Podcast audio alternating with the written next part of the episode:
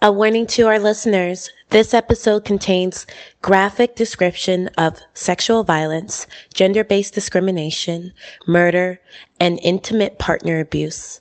Listeners' discretion is advised.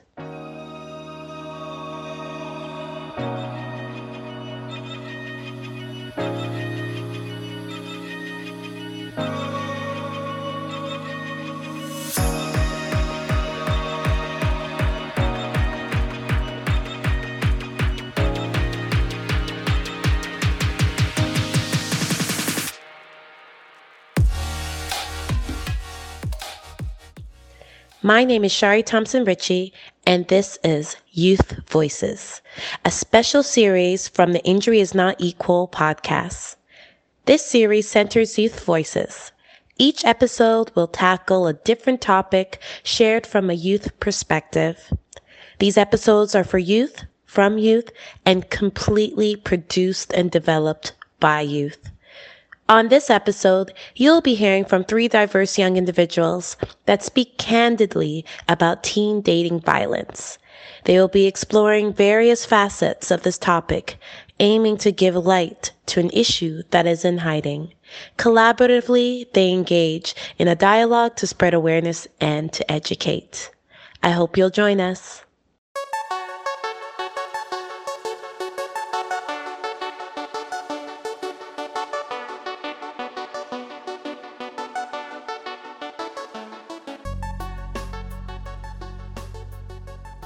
Hey guys, just a trigger warning before we get started. We talk uh, about abuse, violence, sexual assault, grooming, mur- murder, pedophilia, and rape.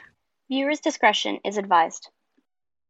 I'm Alexis. I'm here to talk to you about the intro of teen dating violence and how it affects men. And my name is Vivian, and I will be talking about teen dating violence in females. My name is Teresa, and I will be talking about teen dating violence in the LGBTQ plus community. So let's start off with what teen dating violence is. So, teen dating violence is the physical, sexual, psychological, or emotional and or all abuse uh, or violence within a dating relationship among adolescents. So, to start off, I will be talking about females in physically aggressive relationships. So, last year, 1 in 11 female high school students report having experienced physical dating violence. Girls are more likely to report self defense as a motivator for aggression, while boys were more likely to report for the desire of control. And there were two studies that showed females being the sole perpetrators in relationships. And one of them, including a study in 2001 to 2005 by Peggy Giordano and her colleagues at Bowling Green State University, interviewed over 1,300 7th, 9th, and 11th graders in Toledo, Ohio. In the survey they conducted, over half of the girls in physically aggressive relationships said both they and their partner committed aggressive acts during the relationship. But about a third of the girls said that they were the sole perpetrators, and 13% reported that they were the sole victims. 6% of the males reported that they were the sole perpetrators, and almost half of them reported being sole victim, which I found surprising because usually you would hear about males being the sole perpetrators, but in this case, you would see that there were more females that were physically aggressive.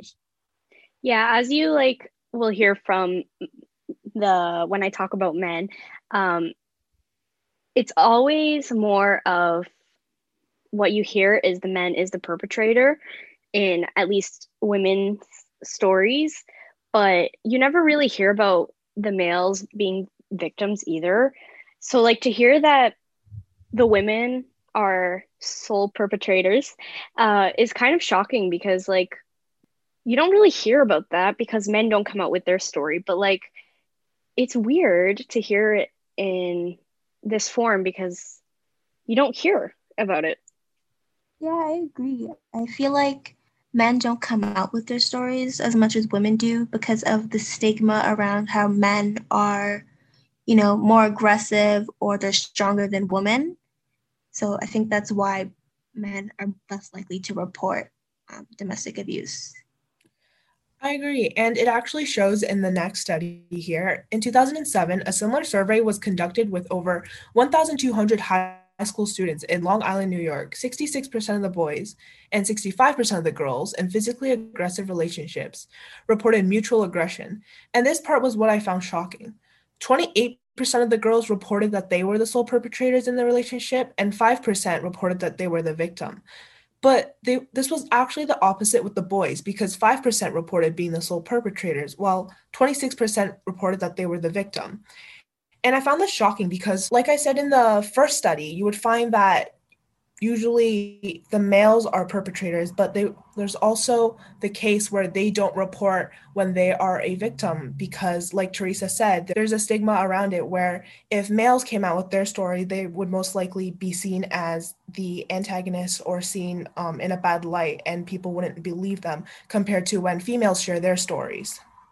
Well, I mean, not only that, it's like, why would you want as a man because there is so much stigma um, come out and be like, yeah, I'm a perpetrator in this relationship. Like it just makes you look like a bad person. So I guess you wouldn't want to be like out there and being like talking uh, to like people who are conducting this uh, survey and be like, oh, yeah, I do this in a relationship and I do this in a bad way. But then again, when I when you hear the percent is 26% are saying they're victims, you're like, oh, well, I guess they feel more comfortable coming out as it's just a number and nobody's actually hearing that it's their name or their or their like story. And for the women, I guess because women aren't typically seen as aggressive, it's easier for them to come out and say that they are aggressive in a relationship than it is for them to be victims because then they're just being like,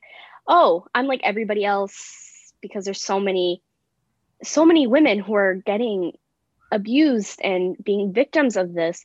And then another person comes out and they're like with their story and they're like oh another one? So i could see why the numbers are like that in specific but like it's still shocking to see that the numbers are so low in some parts and so high in others. I also wanted to bring up an experiment that I found, and it was actually an experiment where teen couples were videotaped while performing a problem solving task together, and 30% of the participating couples demonstrated physical aggression by both partners. And in 17% of the couples, only the girls perpetrated physical aggression, and in 4% of the couples, the boys were the sole perpetrators. And the findings suggested that boys were less likely to be physically aggressive with the girl when someone is observing their behavior. And I find that this part wasn't as surprising because I don't think anyone would want to be physically aggressive with their partner if someone is observing or watching them. But I think that the case is a little different with females because usually in teen relationships, if you find a girl playfully fighting or teasing their partner, then it would be played off as a joke or, or some friendly teasing. But if it were the other way around, and if you saw that a a guy was like play hitting, play fighting with a female, you would think that they were being aggressive with them. And I think that it's also easier that way for females to come forward and say if they were the sole perpetrator in a relationship because they usually like Alexa said they aren't usually seen as aggressive while it's harder for um males to come out as um, victims because no one would really believe them. Yeah, like I feel like you're a woman and you come out and be like, yeah, I play hit my boyfriend and we are always doing that. And then he were, she were to do that. Like nobody would be like, oh, that's not right. It, but if a man were to be like outright, I play hit my girlfriend in the arm when we're joking around, and everybody would be like, that's not cool. You're not supposed to touch a woman and you're abusing her. So I understand like that survey as well. I agree and like like you said when females are sharing about it then they wouldn't be judged as harshly compared to males. And I find that this is actually this should be changed because in reality if a partner is getting hit it doesn't matter like it doesn't matter if they're female or male they're still getting hit and it could be abuse And I think that the behavior and like the perspective that everyone has should be changed because they shouldn't go easy on females just because they aren't seen as aggressive and they aren't usually seen as the perpetrators in relationships with physical abuse. And that it, the perspective on males should change as well because we shouldn't just see them as the bad guys and that they can be victims as well. I mean, not only that, it's also like I mean, it's not to say that like all times you see somebody play hit somebody, it means abuse. And it doesn't mean that all times that like you don't see it that they're not being abused, right? So, and not to take away from the fact that women and men's experiences are the same because they're very much not because of the stigmas and because of so many social factors. Yeah, I agree with Alexis and about how like they're both very different. But um, I know that what we can see is that women are more likely to suffer abuse. And maybe because men don't report their um because men don't report that they're in abusive relationships, but from what the evidence that we have now, women are more likely to get abused in a relationship.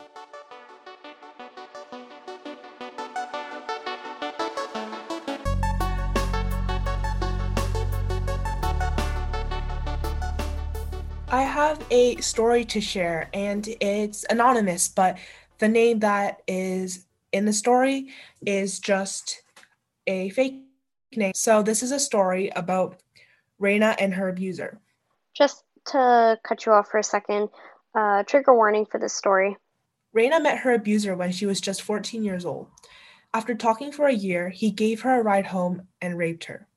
As the violence escalated, Reina learned she was pregnant and faced a heartbreaking decision to abort the pregnancy.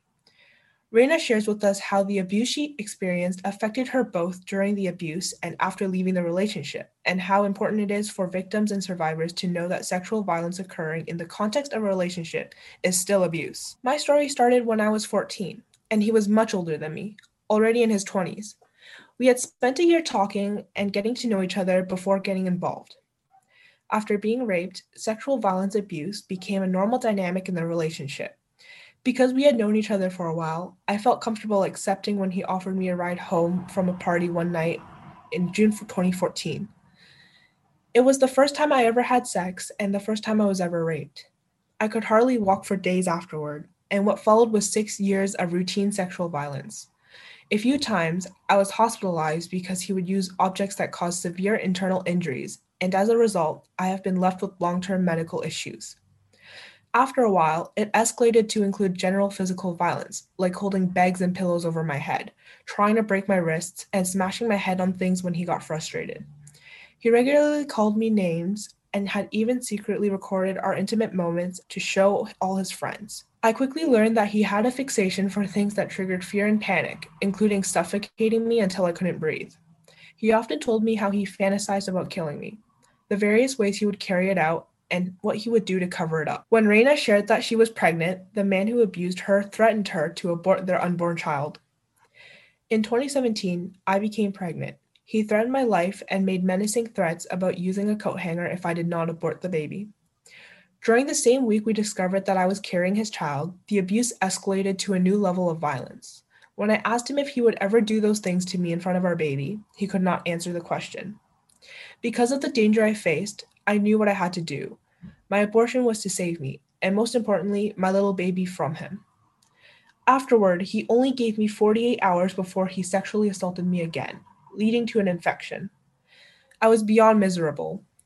Once I had reached the age of 20, I noticed he was more interested in younger girls around 15 or 16 years old. I had enough and broke off the relationship. But that did not stop him from trying to get to me. He would stalk my house and continued to make death threats against me. I feel that I was completely let down by the police, so I'm trying to help myself feel more empowered and use my story to help empower others. Rarely do I see information on sexual violence in relationships. I think that is why it had taken so long for me to realize how abusive my relationship truly was. Sharing my story has a purpose. I hope what I went through can help others who have similar experiences because I needed someone to enlighten me on the reality of what I was going through. As a result of the abuse, I now have to deal with long term physical injuries, and every time it impacts my daily life, it triggers memories that take me straight back to the man that caused them. I am determined to make something of myself despite this. I am more than just a victim. I am a survivor, and I will shine as a young woman. I think that last sentence right there is like truly a very powerful statement in its own. Yes, the story is like unimaginable of what she went through, but like that statement, yeah, people who are in these situations or were in these situations, they're not victims for the rest of their life. They survived it. And yeah, she has long term effects from that, but she still is surviving through those things. And it's incredibly admirable because not everybody could go through that and come out and share their story, whether it's anonymous or not. And it's truly an inspiration to see somebody able to do it because when you hear statistics yeah you hear like a number and you're like yeah that's a number. But when you actually get to hear the stories which you rarely do honestly to hear everybody's stories you're like you turn into like this is an actual person. Out of this many people there's so many stories that are to be told, whether it's public or private, there's still so many stories. And those numbers are people who have stories. And I, I just, she's so strong for going through what she did and coming out a survivor. I agree with that because in the story, she even mentioned that it took her a while to realize she was in a physically abusive relationship and she wanted to share her story to help empower others. And I find that to be I find her to be really brave and she's she was really courageous to share her story because I know a lot of people have a hard time reaching out for help, reporting their stories and sharing their experience because it reminds them of what happened. But like you said, Alexis, she is a survivor and she helped a lot of people by sharing her story if they were going through something similar. But I find that it's also really sad to hear that there are people who need help to get out of those relationships, but they only are able to get out after read like let's say reading about another similar experience that they're going through online or hearing about it from someone else. And i find that the number of victims is not something that should be increasing anymore because hearing the story hearing someone go through something as traumatic as this it just should not happen. And hearing that a lot of people get help from hearing the stories. The number of stories being shared, it should not be that many because the victims, the number of victims should not be increasing. I agree with uh, what Vivian has said. I think that the more stories that come out, people will realize that they're in abusive relationships and be able to, you know, get a sense of help from these stories. But at the same time, it's sad that they're still increasing to this day.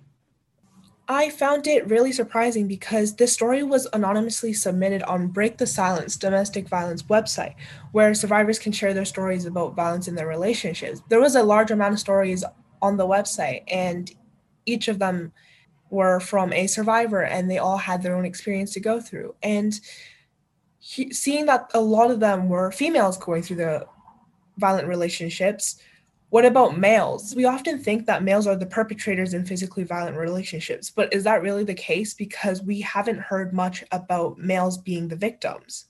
I agree. We always do hear on the news and stuff like that of like of males being portrayed as antagonists and perpetrators and how can you not believe that in an abusive relationship it's the man because you always hear stats on the news like 60% of Canadian college age males report that they would commit sexual assault or rape if they were certain that they would not get caught in 1995.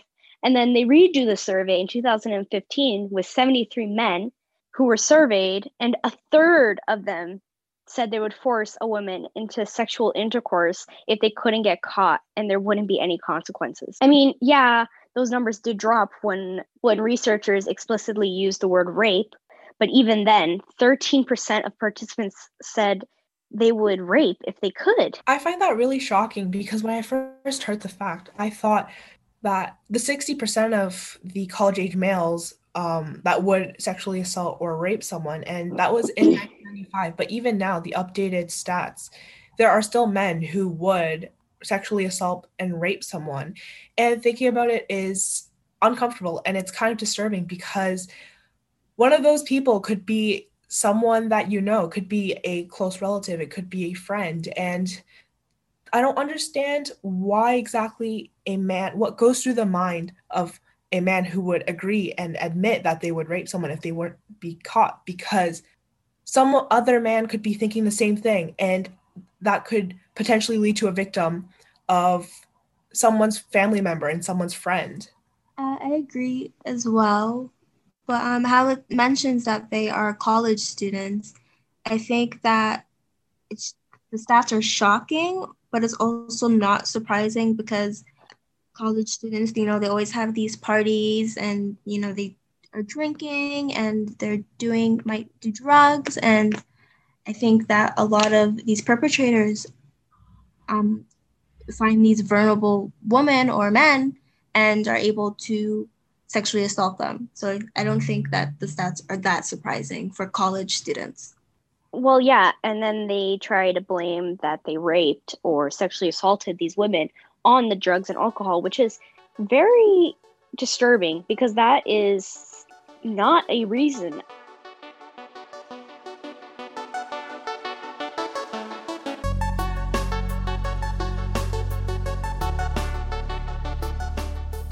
Want to talk about male victims and their stories and change that perspective, even though it is such a big deal and that we should talk about it. But I want to talk about something that is talked about less in media and on the news and all of those types of things. So, one in four men in the US will experience rape, physical violence, and or stalking by an intimate partner. I find that astonishing that we don't hear that on the news. Yeah, we hear that a man raped a girl at a party or a man sexually assaulted a woman, but we don't hear that one four men in the US experience rape or violence or being stalked or any of that on the news. That's kind of like the perspective that everyone holds as well, like I mentioned earlier. On the news, you would see a female victim and a male perpetrator, and in reality, a lot of people see physically abusive relationships that way, or sexual assault cases and rape cases. They would usually think that the female was the victim and the male was the perpetrator. And you don't see often on the news that a male was a victim. Yeah, which is why I want to change the perspective of this, even though we talked about how we feel as women. It's just because of the portrayal of of men in the media. And I want to be a part of the change and not continuing this only females are victims and men are only uh, antagonists or perpetrators in the media anymore, which leads me into a story of a friend of a friend. He was at a party and some stuff happened to him, and I'm going to share the story with you guys. Another quick trigger warning here for the story I'm about to share. This person went to a party, he got drunk, and he started to feel sick. So his friend led him into the bathroom and he started to throw up. His friend decided to continue to party and left him. About 20 minutes later, a girl walks in and starts comforting him because he's still being sick. He finally stops and just sits on the floor with her. She starts to flirt and touch him a lot, and he tells her that he really doesn't want to do anything with anyone tonight. She ignores this and keeps going, saying how she's super pretty and he would be glad because he's lucky. Things escalated, and despite his protest, she strips him. He then starts to throw up again, but this time he blacks out. He wakes up fully unclothed with lipstick marks all over him, including his privates. He told all his male friends, but they all just said he's lucky to get some. The girls he told questioned if he was the one who raped her, despite his unconsciousness. 6 to 30% of boys are subject to sexual abuse before the age of 18. That is an extremely high number considering that you don't really hear about it, right? So for the first time you're hearing of a number of before the age of 18 about boys, that's a high number to hear. And I guess the reason a lot of boys or men don't come out about being raped is because their friends say that he's lucky to even get some or get attention. And then the girls question if he's just trying to change the narrative and he's the one who raped her. And in the story, he was unconscious for it. So, you know, it like it makes a more stigma of why men don't come out and say that, yeah, I was raped by a girl. It happens. I think that because there are male victims out there and not many people hear about it often, but even when they do, people do not take it seriously. They take it lightly. If the male victim were to share their experience with their male friends, like Alexis said in the story, they would get a response saying that they were lucky to get some. And if it would work both ways as well, if they were to, sh- if a female were to share their story, it would work both ways as well, but differently because if a female were to share her story about being raped, she would be judged terribly by her friends and judged harshly, thinking that um, she was easy and that she was desperate.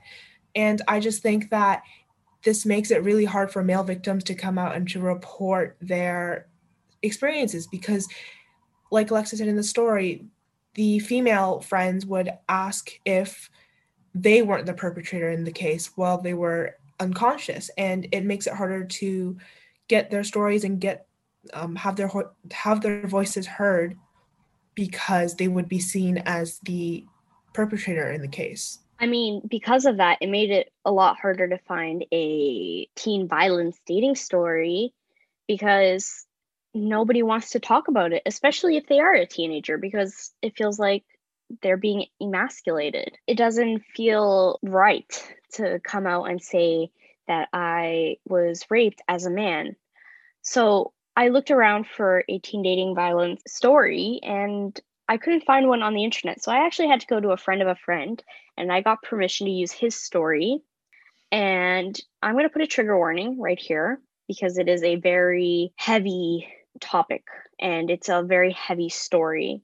And reading it for the first time, I was very good state and it still made me really upset in some parts. And so I'm going to put a trigger warning. So the trigger warning is for abuse, rape, sexual assault, and talks of murder. I started dating this person when I was 17. They were so sweet and they would do anything I wanted to do. They would take me out and pay for everything. At one point, I started feeling bad that they were paying for everything. But every time I brought it up, they just say, But I want to spoil you. We had been dating for three months, and I started noticing that the anything you want, babe mentality was slowly starting to stop. They would grab my arm a bit tighter, or when they would hold my chin to get me to look up, it'd be more aggressive and just held in a tighter way. At this point, I was starting to see marks on the places they'd squeeze tighter. I would only wear long sleeve shirts so my friends didn't see the marks. In a way, I was ashamed of what was happening to me. Whenever we go to a party, if I dared to even look at another person, they'd squeeze my arms tighter and whisper into my ear some explicit thing that they do to me if I didn't obey them. I was not allowed to have any people of their gender on my phone if it wasn't my parents or siblings. They would track my phone and messages and even look at the texts I would send my mother to make sure I wasn't saying anything bad about them. January came and their parents left to go to Europe for three weeks. The first night that they left, I told my mom I was staying at theirs, but she thought their parents would be home too. Otherwise, she wouldn't have let me go. So we are in the house together, watching some childish movie. I stood up to go to the bathroom, taking my phone with me. They held my wrist and told me to put my phone down. I put it on the coffee table and went to the bathroom. I was thinking and scanning through my brain, making sure that I deleted anything that they shouldn't be seeing. Then I remembered I had texted my sister about a bruise that I had on my left thigh from them holding me so hard and aggressively. I was scared to leave the bathroom. I knew what they were capable of, and it scared me. When I finally mustered up enough courage to leave the bathroom, I saw them sitting behind the table, my phone on one side and a pocket knife on the other. They told me to sit down next to them. I did as they said, and they started shouting at me, calling me all types of names. They raised their hand above their head and hit me on the face for the first time. Then they took the pocket knife that had been laying on the coffee table and climbed on top of me. They took the knife and pressed it against my neck. They said if I ever tell anyone about our relationship, they would not hesitate to use this knife. They pressed it harder into my neck, and at that point, I didn't see them. I saw a total stranger. I was scared of them. With the knife, they stabbed my phone until it was nothing but shards of glass. They then sat down on the couch and told me to give them oral sex or they'll choke me. I did it, and as I was doing it, they pushed my head down until they saw that I was turning purple from not being able to breathe. Then they'd let me go and laugh.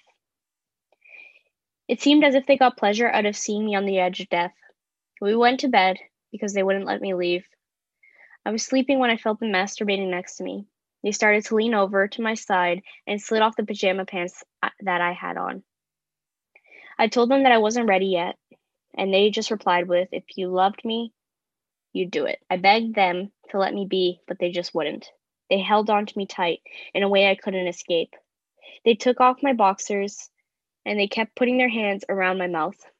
They flipped me over and forced my head into pillows, pressing it down so I could barely breathe. Then they, they raped me. It was so painful. I screamed in pain, and they just pushed my head harder into the pillows.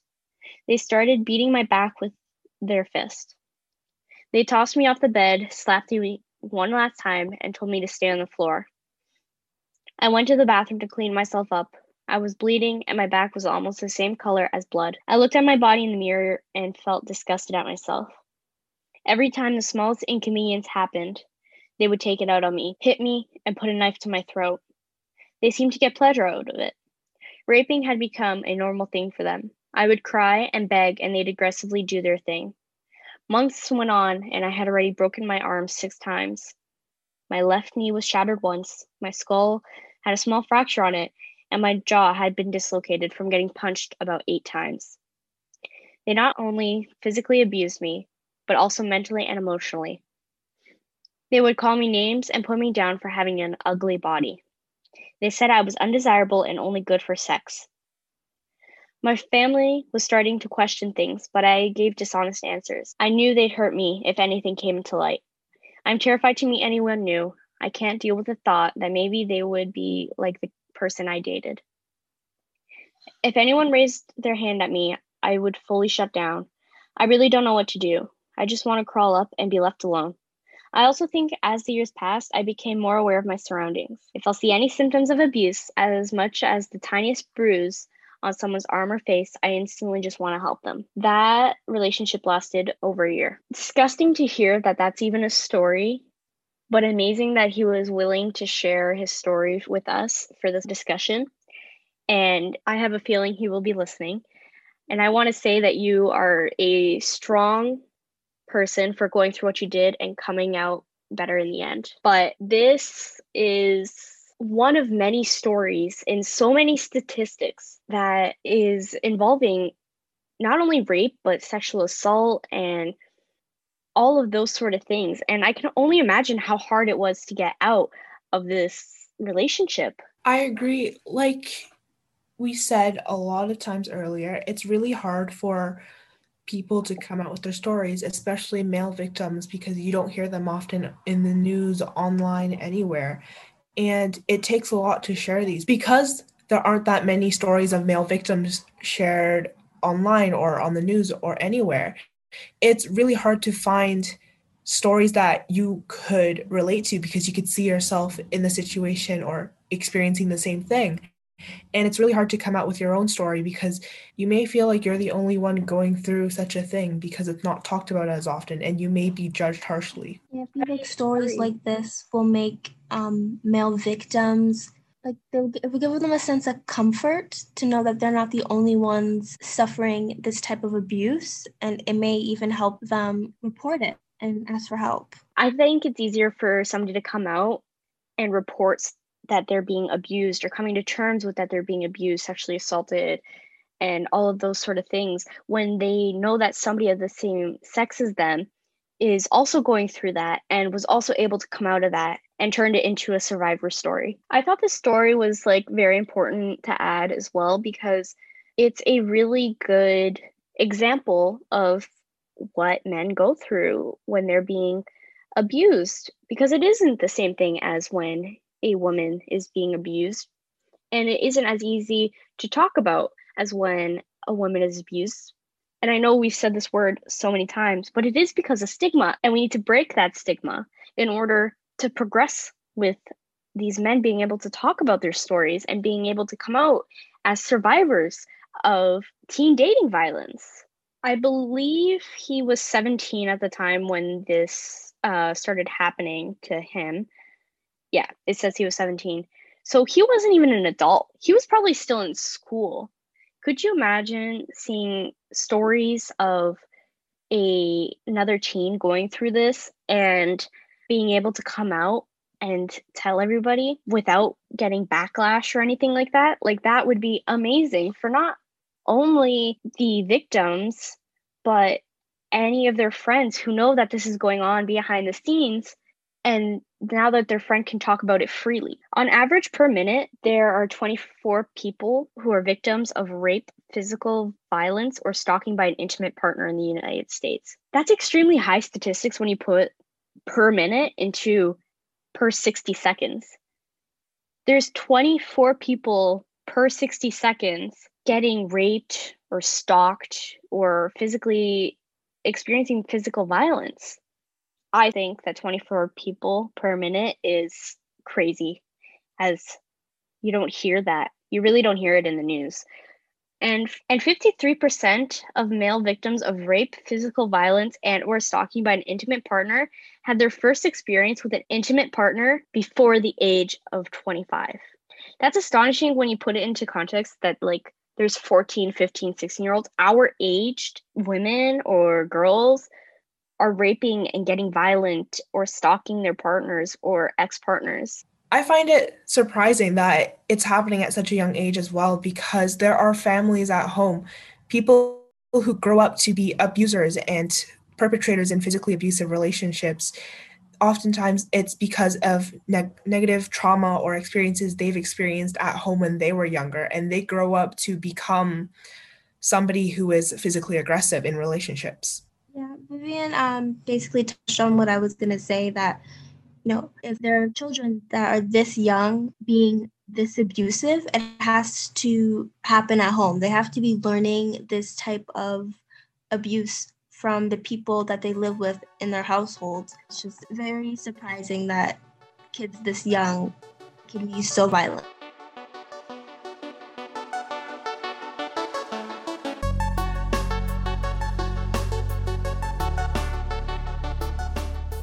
Mean, now that we're done talking about heterosexual relationships, and we could do a lot more talking about that, but there's another group of people who experience teen dating violence but isn't talked about very often lgbtq plus. Teen dating violence is much more common in lgbtq plus relationships than it is in heterosexual relationships with 43% of lgbtq plus youth reporting being victims of physical dating violence compared to the 29% of heterosexual youth. Some teens may even have difficulty realizing that they're in an abusive relationship, no matter how severe the abuse is, because dating violence is usually discussed and defined within a heterosexual context. This brings me to the story I found. This brings us to the last trigger warning on this story. Brad, who was 16 at the time he met his abuser Joshua, who was 35, had never been in a relationship before until he met Joshua, who introduced him to the gay scene, bought him presents, and made him feel special. Over the years he was in this relationship, he progressively lost his independence and self esteem. Joshua constantly made fun of Brad's weight, and when he asked him to stop, he was told he couldn't take a joke. It got to the point where Brad hated his body so much that he wouldn't even take off his shirt before getting into bed without turning off the light. Joshua had pressured Brad to move in with him and guilted him into working at his store even though Brad already had a job. This is when Joshua started isolating Brad from his family and friends and stopping him from enjoying his hobbies. Two years into the relationship, Brad was ready to leave, but was scared of what Joshua would do. So he stayed and endured the emotional abuse. About five years into the relationship, Joshua hit him. Brad broke things off, but that didn't stop the abuse. For 18 months, Joshua would call him and tell him he was diagnosed with HIV or that he was suicidal. When Brad realized he was being manipulated into still having contact with him, he told him I had to stop. Joshua replied, I can't. I only chose someone as young as you so I could make him into the boyfriend I wanted. It's too hard to do that again. Implying that he would have gone after someone as young as Brad when they first started dating. It took Brad months after the relationship to realize he had been abused after reading a story about a heterosexual woman in abusive relationship.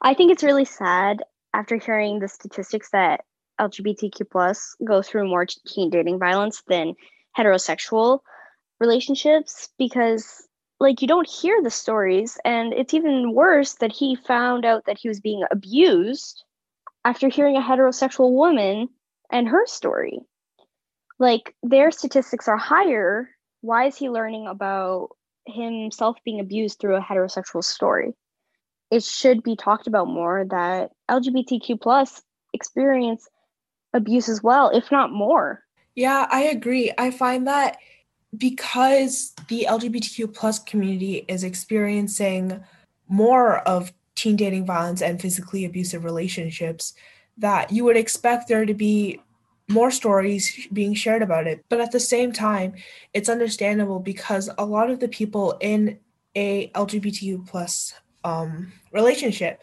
they may not be out of the closet and that the partner that they're with, the abusive partner, they may be threatening to out them to their family and friends, which makes it harder for them to share their story because sharing their story would mean having to risk outing themselves and facing judgment from others.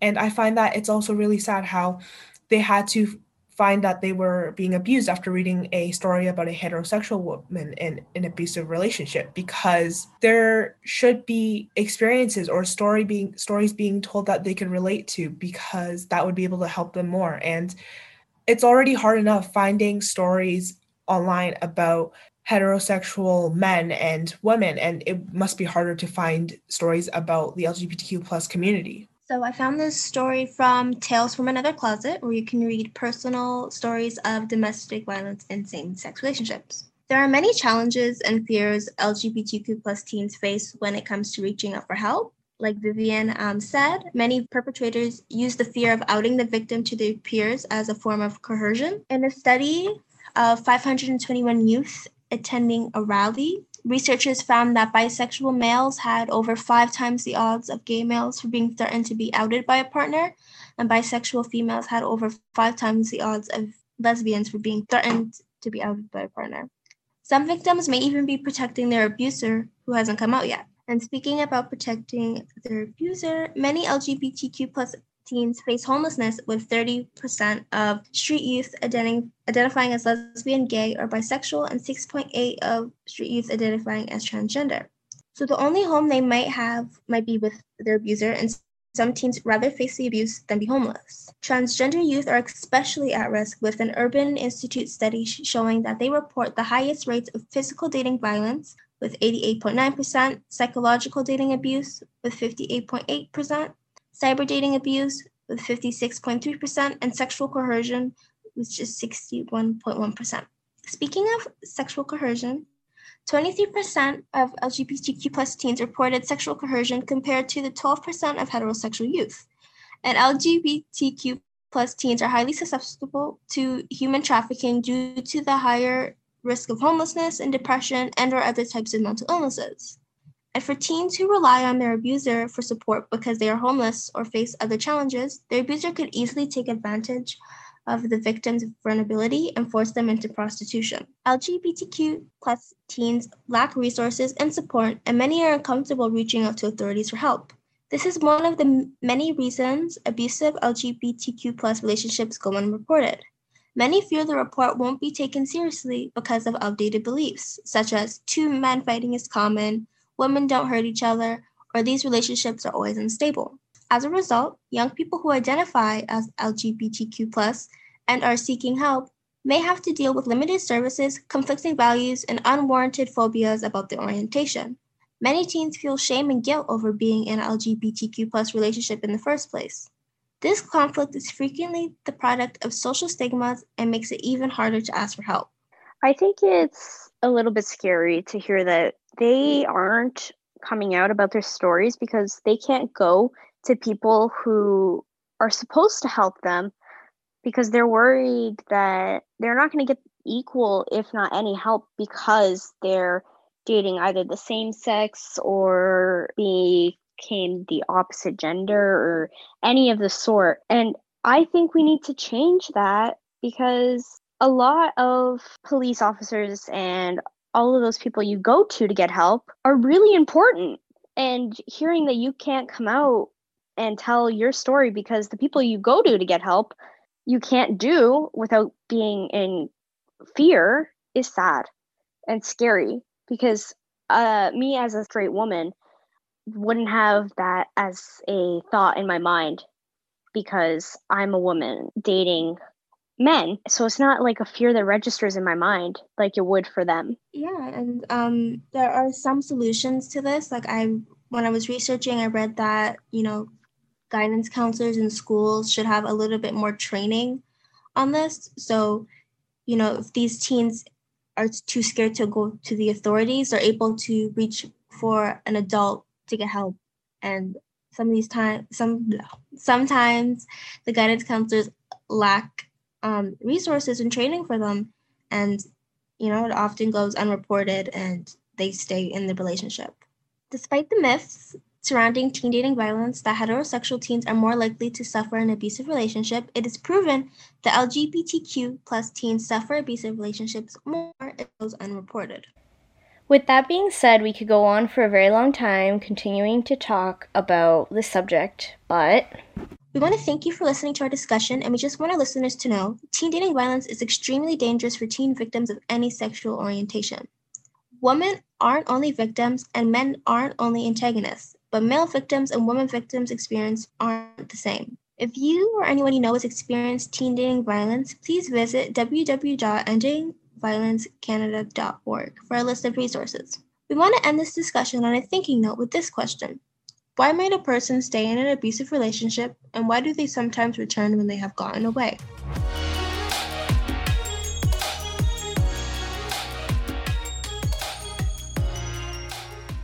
Special thanks goes out to Alexis, Teresa, and Vivian for their hard work on this episode, and to Natalie, the TDSB experiential learning educator.